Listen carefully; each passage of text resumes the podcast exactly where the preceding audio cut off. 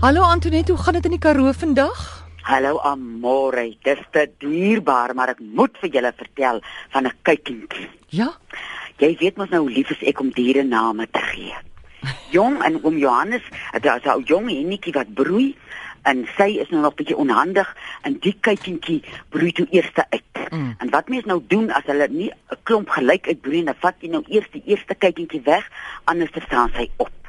Nou is Jakob ook hier op die plaas en hy vat die ou kuikentjie weg en sy het so 'n streepie op haar kop as ou hennetjie. Nou ek het nou my reg ontmoet wat name gee. Jou re.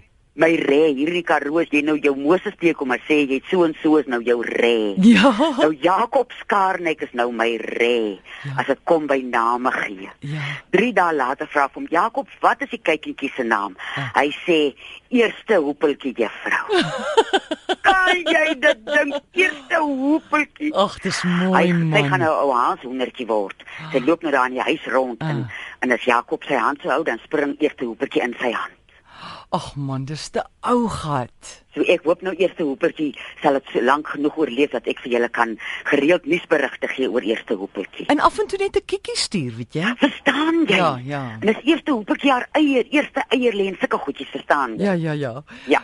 Hoorie, uh 'n vraagie van Gert. Ons begin by hom. Hy sê: "Suster Nettie, wat kan ek gebruik vir 'n swam onder 'n naal?" ah, jy tea tree uh, olie werk vir baie mense? Mm. Appelasyn is 'n groot ding. Vat 'n mens uh jy sit so 'n bietjie in 'n 'n 'n bakkie en jy sit daai toon met die swam in die appelasyn. En 'n ander ding wat ook werk is hy ertvarkdrolle wat ons al van gepraat het wat help vir die kopluise. Help ook vir 'n swam onder die naal. En daai ja. Ekskuus, ek sal nou so begin by die tea tree so vir 3 weke as ek nou sien ek is nie tevrede nie, dan gaan ek appelasyn toe en dan soek ek 'n ertvark. Nou daai tea tree olie gooi kom net so op daai naal, binne daai naal. Nee, nee, sit hom in eh, ek gaan 'n kommetjie water vat Mm. en so 7 na 9 druppeltjies in hom drup. Hy's vreeslik sterk. Ja. As 'n mens hom so eh, weet net so gebruik op op 'n plek. Veral as jy hom elke dag gebruik, dan maak hy dan dan maak hy dan daai plek mos moedig. Goed, Charlotte, goeiemiddag. Ehm um, nou goeiemôre. Uh, ek moet net my radio opsit. Ek moet ek moet net hoor wanneer net die ek het verskriklik as ek 'n bietjie gewerk het want ek vreeslik pyn in my bene. Uh, uh praat jy nou van werk, uh stap jy rond Nee of nee, is ek dit ek staan nie, ek gym ek gym in die oggend nie en is net ek gym in die oggend en dan Ja. begin ek met my huiswerk. Ek kan ek hardloop omtrent 10 kg. Maar ek kan vir jou sê soos nou, baie keer is dit reg. Nou soos vandag kan ek nie ek my bene is so seer. Wie jy nou wonder ek dit klink nog vir my of dit 'n tekort of 'n ding kan wees. Was jy al by 'n mediese mens oor dit? Man, ek was by die dokter gewees by my GP. Toe sê hy vir my, sit hy my op koksflap, jy weet jy vir matriek. Ja. Maar die ding is ek kan nie te te drink drink nie. Ja, nee. Nee, weet jy wat ek nou sou voorstel dat jy daai pynself gebruik waarvan ons die resep gegee het van die groot bliksambok self, die 100 gram wintergreen en die botteltjie harlemensis. O ja.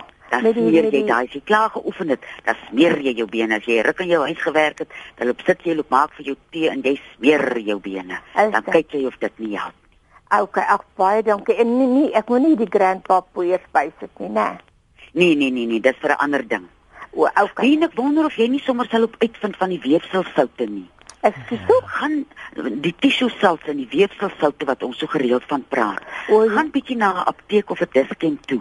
Daar's baie keer 'n weefselsout-terapeut aan diens. Dan verduidelik jy vir hulle hoe jy voel. Ja, ja. En dalk is daar 'n weefselsout wat daai uh, tekort, ek weet nog nie genoeg van die soort dinge om dit te kan sê Hmm. wat 'n tekort nie. Ja, maar wel dit ek weet seker. ek, ek is baie baie uh, arm bloedarmoedig en alles en alles en alles. Ja, Maar ek maar jy gaan- sien 'n weefselsout-terapeut ook. As sy haar sout werd is, gaan sy jou kan ietsie gee.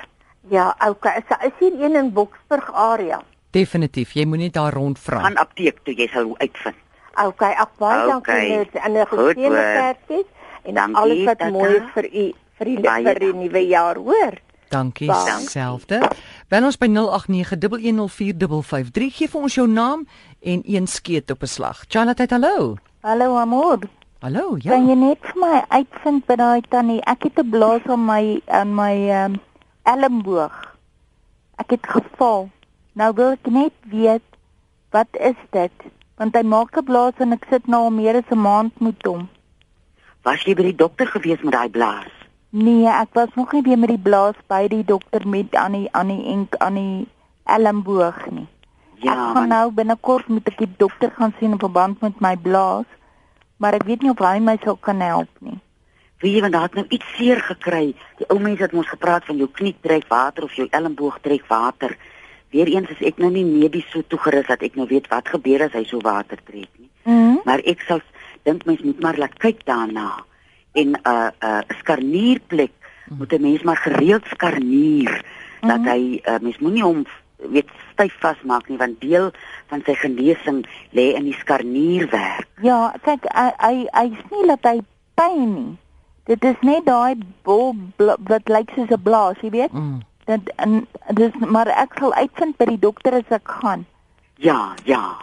Nee, ek sal dink en dan kan ek dink 'n kasterolie lap, 'n flennie lap met kasterolie sal geen skade doen nie. Ek kry dit vir jou in begin dit so lank. ek gaan dit definitief probeer. Goed. Goed hoor. dankie. hoor. Totsiens. Totsiens. Iemand vra hier, Rosan, sy sê, wat help vir inflammasie van die dik darm? Wow, nou mense maag is so bitter seer van dit. Mm. Ja, mens moet eerstens kyk wat maak die inflammasie. Dit moet iets wees wat jy inneem dat 'n mens nou maar so elimineer uh wat dit kan wees. Uh wat 'n mens kan gebruik as jy granaatskille in die hande kan kry. Dit droog maak en dit met 'n koekroller of met 'n uh nee, bot, uh, uh wat is hierdie ja, koekroller. Mm. Dit, dit dit tot 'n poeier fyn maak en so 'n mespunt van die poeier uh gebruik. Baie keer as 'n mens anti-inflammatoriese middels gebruik, dan uh kry jy mense soort inflammasie daar. Ek sal ook voorstel dat sy daai selfe kaster oor die lap, ek klink dit nou hoe simpel Mm. om dit aan die buitekant op te sit, maar hy werk deur daar waar die pyn is. Dit sal die inflammasie uh bietjie help en dan ou timie. Daai lieflike timie, dit moet vars timie wees, die plantjie. So groot lank soos jou pinkie in 'n koppie kookwater en dan uh, oornag afkoel en dan drink jy so om deur die dag leeg. Hy's met die natuur se anti-inflammatories. Dan vra iemand ook hierso, dag sê Nurse Nettie, my meisiekind is nou 2 jaar oud. Sy het vandat sy begin praat het reg gepraat, maar nou is daar sommige kere wat sy hakkel, wat sy net spontaan hakkel. Wat kan ek doen? Wie jy, ek dink mens moet as ek nou kan raad gee, sal ek nou nie 'n ophef daarvan maak nie, want Mm. mm. mens wil nie haar aandag daarop vestig nie. Dat 'n mens miskien mens moet nou nie maak of jy nie hoor nie, maar uh miskien agterkom in watter situasie kom jy hakkel. Miskien is dit as jy senuweeagtig is, miskien is daar iets wat 'n mens kan verhoed, maar die ek as dit nou my ou dingetjie was, sal ek nou gemaak het of ek dit nie agterkom nie. Mm. En as dit nou iets is wat nou uh, progressief erger raak, sal ek na 'n spraakterapeut toe gaan of 'n speelterapeut. Ja. Die Johan van Lille wat so pragtig praat van wat mens als met die ou kindertjies kan doen. Ja, spelterapeut.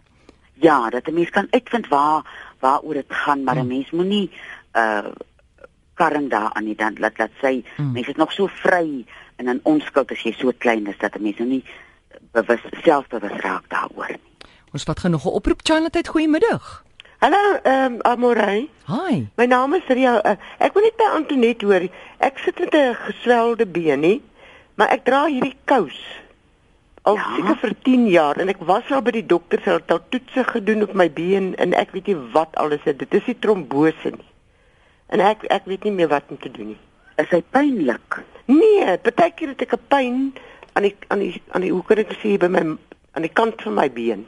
Ja, ja. en dan in in in my heup, maar wat ek nou ook moet bysê, die dokter het vir my gesê hy dink dit is uh my ligamente by my enkel of iets in die aard. Ek weet maar Ja. ek was vir uh uh wat jy met dit 'n uh, ekstra hulle vir trombose, Ja. dit is definitief nie trombose wat in my bene het, wat in my Dis bene 'n goeie ding om te weet.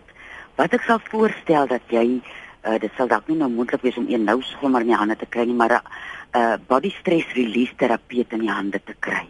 As dit iets is met 'n ligament of 'n ding dat hulle op kan werk dat die liggaam daai ons liggaam is gemaak om homself r- regstellings te doen en homself te genees. Dat 'n mens dit gaan nou 'n tydjie vat oor 'n langtermyn uh daarmee weet gaan vir terapie. En dan die aandag wat 'n mens aan jou liggaam gee as jy jouself invryf, dat mens iets soos kasterolie met die liefde van jou eie hande aan daai been smeer. So soggens en saans uh raakstel, maak tyd daarvoor en uh, maak die kasterolie lou en smeer daai been en troos hom dat hy nie ons liggaam kan dink wat ons hoor. Nou dink hierdie been, niemand weet wat gaan aan nie. Mense been raak net so sien nie agter soos 'n mens se kop as jy dink wat gaan nou aan. Oh. So gaan sit vredig daar en met die aandag en die liefde van jou hande smeer die kasterolie in daai been in. Want die ding is Ja. ek ja, En as jy jaar oopmaak, dan gaan soek jy vir jou 'n body stress release terapeut. Mm, o dis mooi. Ja. nee, okay. Klink dit vir jou reg? Uh, verstaan jy? Ek gaan dit pro ek Ja. probeer, maar ek sal dit nou net in die aand kan want ek sê vir sy met hierdie hitte, met Mm. hierdie kous want hy's Ja. tot bo. Ek gaan dood. Ja. Ja. Want dit is nou al 10 jaar wat ek hierdie kous dra en ek moet nou Ja. weer volgende jaar gaan vir toetse en goed, maar wat Of as jy jouself nou 'n persent gee, jy staan 5 uur op en jy sit dan nie olie aan en jy steek 'n kers aan en jy word sommer stil as jy voel hoe bly is jou been. Ja. o, nee, ek het nie Ja, elke dag by hoor. in die oggend. Jou been het vir jou boodskap. Baie Ja. dankie. Goed, dankie. Totsiens. Lekker dag verder. Goed, totsiens. Hey, Antoinette, Antoinette, verlede week toe kry ek 'n tandpyn. Ek het laasens se bee tandpyn gehad, nee. Dan seer. Maar jy weet mense is besig in hierdie tyd van die jaar, jy kan nie by 'n tandarts uitkom nie. Toe sê ek vir my lyf, hoor jy ontspan nou. Ontspan nou, jy het nie soetgoed geëet nie. Ontspan nou net. Ja. Uh jou stelsel, jou immuunstelsel is ooglopend 'n bietjie af. Ja. Ek vat hoe hengse klomp uh, Vitamiin C pille. En ek en ek en ek koester daai onderkaak van my wat daai tandpyn, hè. Ek sê toe maar, toe maar. En Weet jy- dan sê maar net vir hom, ek weet van jou jong. Ja, ja. Ek weet van jou. Toe maar soos jy sê, toe maar. En wie en toe verdwyn dit so na 2 ure. Ah, Ja. hy wou maar net gesê het vir jou, het jy geweet jy het 'n tand. Chala, tyd, hallo. Hallo. Goeiemôre, praat maar. Hallo. Ek le ek le aan ekseem. Ja, meneer. Ekseem al die jare, ek sukkel al baie jare met ekseem. Ja.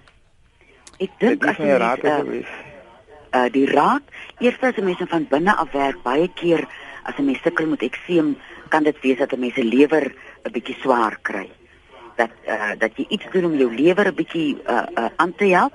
Ek sal die radio luister man. Goed. jy kan so maak, ja. Goed, dankie. Totsiens. En dan daai bytjie self waaroor ek so vreeslik baie praat met die propolis en die lavender en die tea tree in. Dis iets wonderliks om die vel van buite af te troos.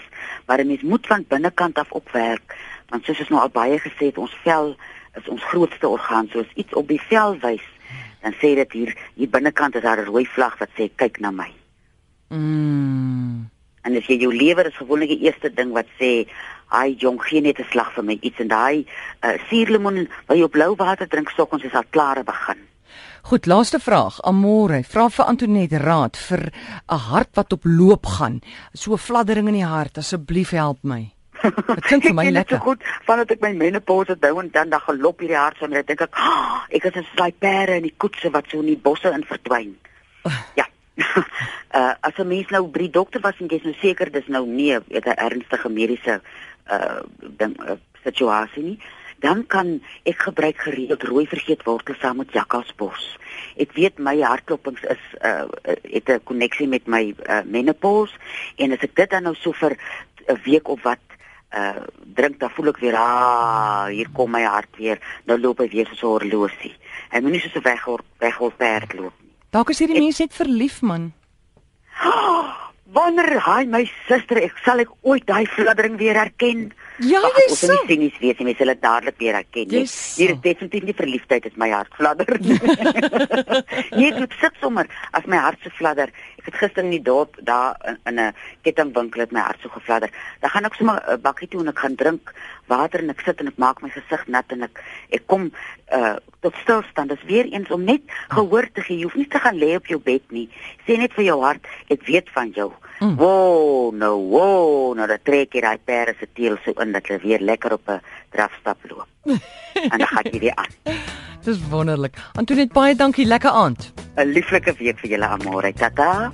As Antoinette Pinaar, onthou dit is nie 'n mediese program nie en jy kan haar week se aandebel tussen 5 en 7 by 023 416 1659.